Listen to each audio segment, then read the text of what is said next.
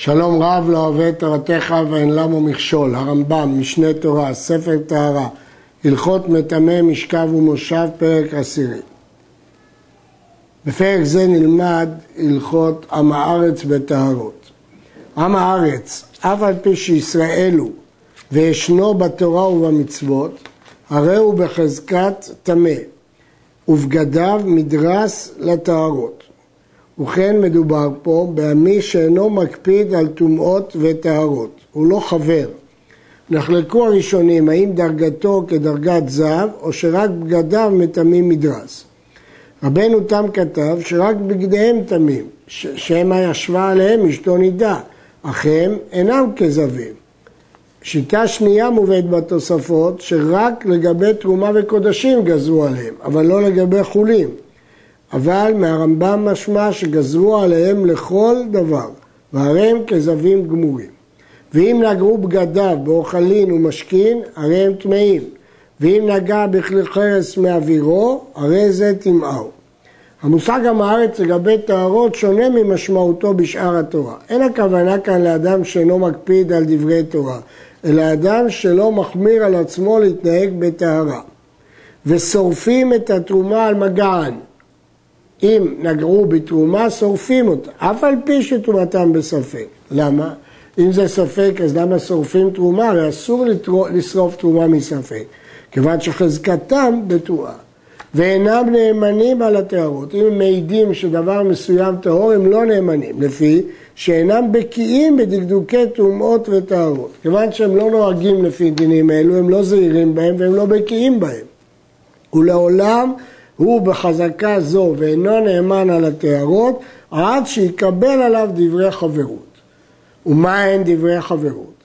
מתי הוא יהיה חבר? שיקבל עליו שייזהר בטומאות שלא ייטמא בהן, ובטהרות שלא יטמא אותם, שהוא לא יטמא מן הטומאות ולא יטמא את הטהרות. וייזהר בנטילת הידיים ובטהרת הידיים, כי גזרו על הידיים טומאה, ושלא ייקח מעם הארץ לך, דבר שבא במגע עם משקה והוכשר לקבל טומאה. ולא יתארח אצל עם הארץ, ולא יערכו אצלו בכסותו של החבר. אז אתם רואים שהיו אז החיים בעצם לא קלים לחברים. אסור היה להם להתארח אצל עמי הארץ, אסור לארח אותם, אסור להם לקחת מהם דברים לחים וכדומה. הבא לקבל חברות, חוץ מדבר אחד מהם, אין מקבלים אותו. הוא צריך לקבל את כל דברי חברות.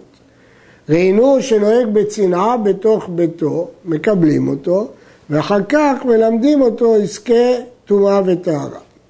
ואם לא ראינו שנוהג בצנעה בביתו, מלמדים אותו ואחר כך מקבלים אותו. ומקבלים אותו לטהרת הידיים תחילה, ואחר כך מקבלים אותו לטהרות. ואם אמר איני מקבל אלא לטהרת ידיים, מקבלים אותו. רש"י פירש שהטעם הוא שעיקר אכילת חולין בטהרה תלוי בטהרת הידיים, ואם הוא קיבל עליו טהרת ידיים כבר אינו בחזקת טומאה. האגרות משה לרב פיינשטיין מדייק מהרמב"ם שמקבלים אותו רק לדברים שמועילה להם טהרת ידיים ולא לטהרות. קיבל לטהרות ולא קיבל לידיים, אף לטהרות הם מקבלים אותו, כיוון שזה הבסיס, בלי טהרת ידיים אי אפשר לעמוד בשום דבר אחר. כשמקבלים אותו, חוששים לו, הוא עדיין במבחן, ובודקים אותו כל שלושים יום, עד שילמד ויהיה רגיל בטהרות. לאחר שלושים יום, מי שקיבל דברי חברות, אם אחרי שהוא קיבל עליו להיות חבר ועברו שלושים יום ובדקו אותו, הרי בגדיו טהורים וכל אוכליו ומשכב טהורים ונאמן על כל הטהרות כשאר החברים, אף על פי שאינו תלמיד חכמים. כלומר, עם הארץ שקיבל עליו דברי חברות ונבחן שלושים יום והצליח, גם אם הוא לא תלמיד חכם, דינו כשאר החברים שהוא נאמן. תלמידי חכמים הרי הם בחזקת טהרה ונאמנים ואינם צריכים לקבל דברי חברות. אבל משחרב בית המקדש נהגו כהנים סלסול בעצמם, כלומר חשיבות, שלא יהיו מוסרים טהרות אפילו לתלמיד חכמים, עד שיקבל עליו דברי חברות. זקן ויושב בישיבה אינו צריך לקבל, שכבר קיבל משעה שישב. חכם מוסמך שיושב בבית הדין, אז לפני שהושיבו אותו בית הדין הוא קיבל עליו דברי חברות. המקבל דברי חברות צריך לקבל בפני שלושה חברים. הטקס הזה של קבלת חברות, ההתחייבות הזאת צריכה להיות לפני שלושה חברים. ובניו ובני ביתו אין צריכים לקבל בפני שלושה חברים, מפני שהוא מלמדן, הוא מרגילם בדרך טהרה. ואשת חבר, ובניו ובני ביתו ועבדיו, הרי הם כחבר. כלומר, הם מקבלים את הדין שלו כי הוא מלמד אותם ומרגיל אותם בתוך הבית שלו. וחבר שמת, אשתו ובניו ובני ביתו בחזקת חברים, כי הם כבר למדו איך להתנהג עד שחשדו, אלא אם כן ראינו אותם פעם שהם חשודים. אשת עם הארץ או ביתו שנישאת לחבר וכן עבדו שנמכר לחבר, הרי אלו צריכים לקבל עליהם דברי חברות כבתחילה, כמו מי שאינו בחזקת חבר. אבל אשת חבר או ביתו שנישאת לעם הארץ, וכן עבדו שנמכר לעם הארץ, אינם צריכים לקבל דברי החברות בתחילה. מדוע? כי היא כבר אשת חבר או ביתו, אז אפילו שהיא נישאת לעם הארץ, אז אנחנו דנים אותה כחבר עד שהיא תחשד. עם הארץ שקיבל עליו דברי חברות, והיו לו טהרות כשהיה עם הארץ, ואמר כשהוא חבר, אני יודע בוודאי שלא נטמעו. בזמן שהתעסקו בהם אחרים, הרי הם אסורות כשהיו מקודם. למה?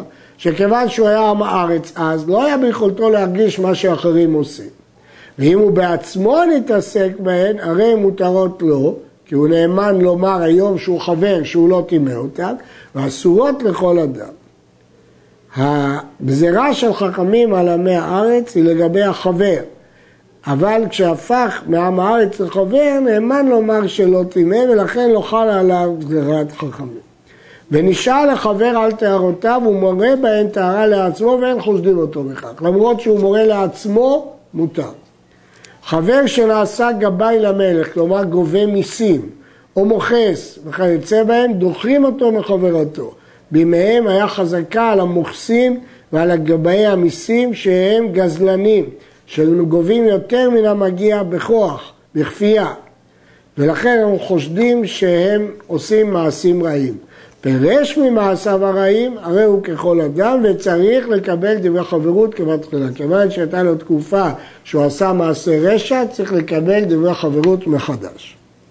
עם הארץ שקיבל עליו דברי חברות ונחשד לדבר אחד, אינו חשוד אלא לאותו דבר, כפי שנראה בהלכה הבאה. וכל החשוד לחמור נחשד לקל, ונחשד לקל לא נחשד לחמור. מה הדין כשהאיסורים שווים? הוא איננו חשוד אלא על אותו דבר. חבר שנחשד על הטהרות, כאן זה דוגמה למה שאמרנו בהלכה הקודמת, כגון שמכר אוכלים טמאים בחזקת שהם טהורים, הוא רימה.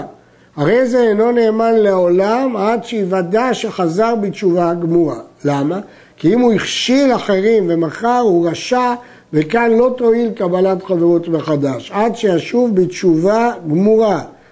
למדנו בהלכות עדות, טבח שיצא טרפה מתחת ידו, פסול לעדות עד שניחם על רעתו וילבש שחורים ויכסה שחורים וילך למקום שהם מחזירים אותו ויחזירה ודם ממון חשוב. חשוד על השביעית או על התרומה שמכרן לשם חולין, הרי זה חשוד על הטהרות. אם הוא חשוד על שמיטה ועל תרומה, הוא חשוד גם על טהרות.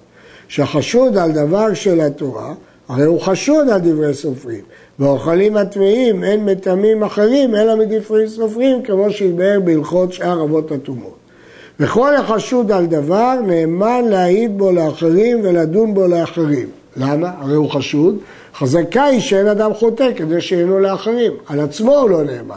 אבל לאחרים הוא נאמן. זה יסוד שכתב הרמב"ם בכמה מקומות, ובכל המקומות הרב"ד השיג עליו, וכתב שאם הוא חשוד הוא לא נאמן לא להעיד ולא לדון בדבר שהוא חשוד בו, ומחלוקתן תלויה בביאור המשניות.